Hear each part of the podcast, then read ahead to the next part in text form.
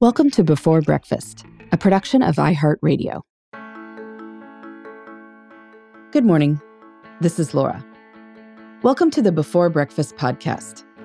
Today's tip is to learn about the hopes and dreams of the people who work with you, or who otherwise spend a lot of time with you. This way, you can help them build the skills needed to achieve those dreams. This tip, like one from last week, comes from Kim Scott's book, Radical Candor. This book teaches readers how to be a great boss. She asserts that a great boss is a person who is radically candid, caring for, and challenging his or her team. Part of caring and challenging means helping people grow.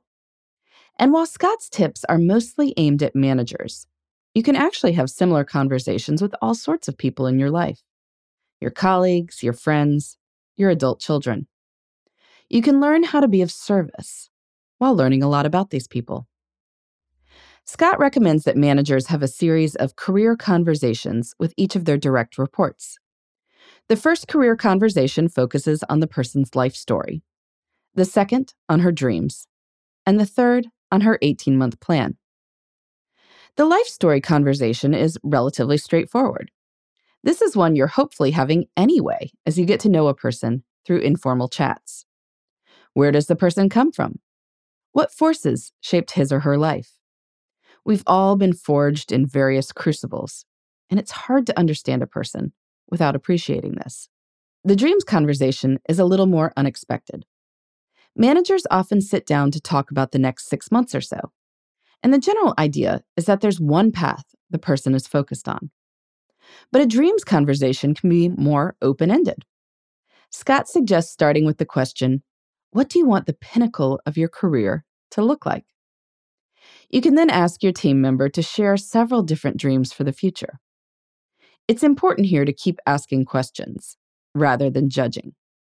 Dreams that seem outlandish can be great for understanding motivations.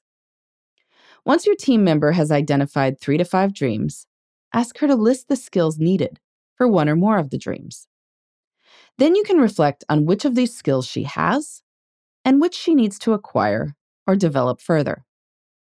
Scott proposes that your role as a manager is to help think through how your employee can acquire those skills.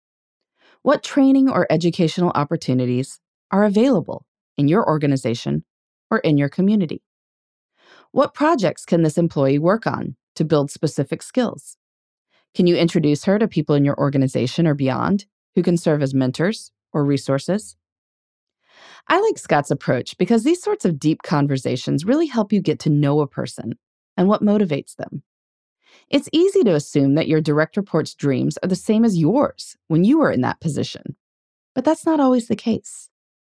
If you're having these conversations with friends or adult children, you can likewise learn to help serve them in the ways that matter most to them. And I also think this approach is especially good for managers because, let's face it, People have all sorts of different opportunities and career paths outside your organization. By talking about dreams and paths to get there, you position your organization as a resource for your employee to pursue her dreams. You're not just a detour on the way to the larger goal. If you can identify ways that your organization can help your team members build the skills they each want, then you're providing them with an additional source of value in their jobs. It's about professional growth and not just a paycheck. And that makes people more likely to stay in their jobs. So, what do you know about your team members' dreams?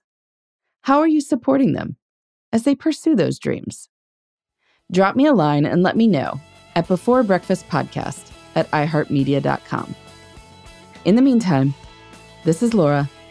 Thanks for listening. And here's to making the most of our time.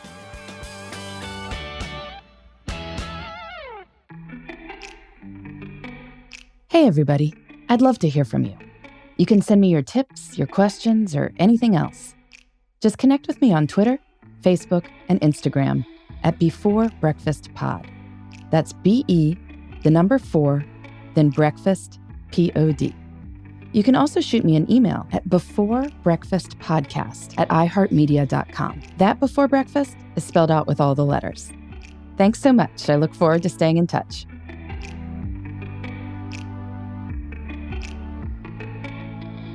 Before Breakfast is a production of iHeartRadio. For more podcasts from iHeartRadio, visit the iHeartRadio app, Apple Podcasts, or wherever you listen to your favorite shows.